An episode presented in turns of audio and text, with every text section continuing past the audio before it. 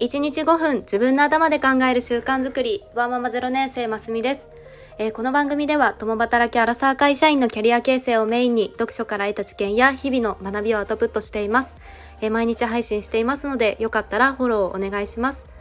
えー、いかがお過ごしでしょうか？えー、昨日の放送では、えー、好奇心っていうのを5つの側面に分解してでその側面の構成比率をもとに4つの好奇心タイプに人は分類できるというようなお話をしました。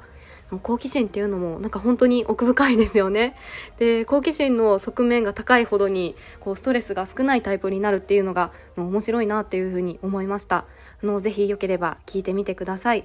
でそして今日はその好奇心にもこういろんな側面があるんだなっていうのが分かったところでじゃあ実際どうやったら好奇心を伸ばせるのかっていうようなちょっと具体のお話をしたいなと思います。で結論子育てでも自分自身にも3つの質問をすることで子どもも大人も好奇心は伸ばせますというようなお話です。えー、でまずは子供は4万回質問するっていうのイアン・レズリーさんの本に書かれていたんですが、えー、子供はなんと2歳から5歳までの間に4万回質問するそうです。あのよくこうなんで空は青いのとかなぜなぜ期があるっていう風に言われますがもう2歳から5歳になるまでっていうその3年間で考えると、まあ、毎日1日36回ぐらいは質問してくるっていうことですよね。相当ですよね。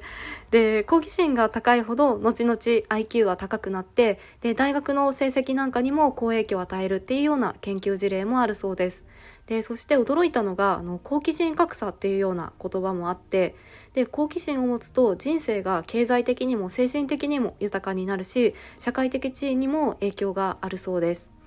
でこれは世の中の出来事に関心とか好奇心を持つことでそれが活力になったりそこから新しい知見を生み出せるからっていうことでした。で確かに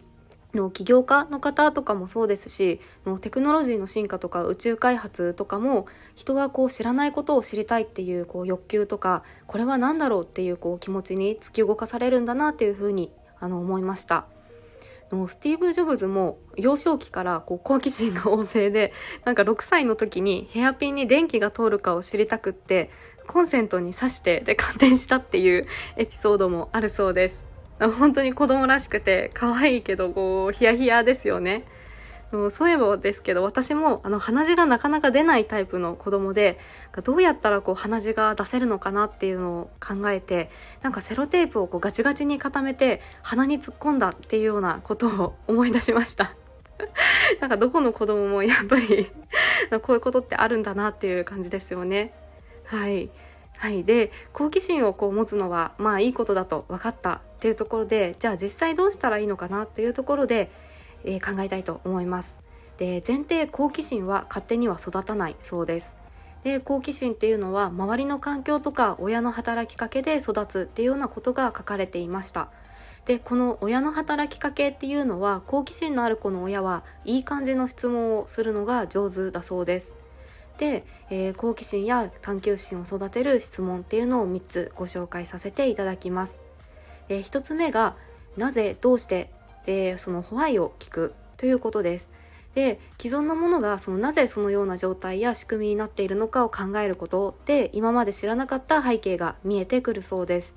で2つ目が「もし何々だったら?」とか「もし何々したら?」っていう「what if」を聞くということです。でこれは視点を変えるっていうような意図があってで既存の条件を変えることで今までになかった視点で物事を考えることができるそうです。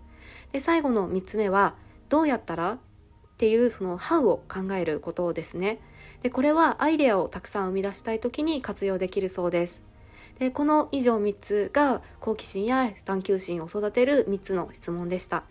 でこの子供に問いかける力っていうのを持つのももちろんですしこの自分自身がこの問いを普段から考えることで大人でも知識を深めることができそうですよね。いかがでしょうか？えー、今日は好奇心を育てる具体のお話をさせていただきました。で本の中でもこう多く質問する子っていうのは親から多く質問されているっていうような言葉が印象的でした、まあ、子供のなぜなぜとか、まあ、不思議な行動も あの将来の種まきと思って、まあ、一緒に問いを持てるといいですよね、まあ、というかあの一緒にこうワクワクできるっていうのが一番いいですよね。はい。それでは今日のお話に何か気づきがあったと思っていただけたらいいねボタンやフォローしていただけると嬉しいです、えー、お聴きくださり本当にありがとうございました。それではまた明日の放送でお会いしましょう。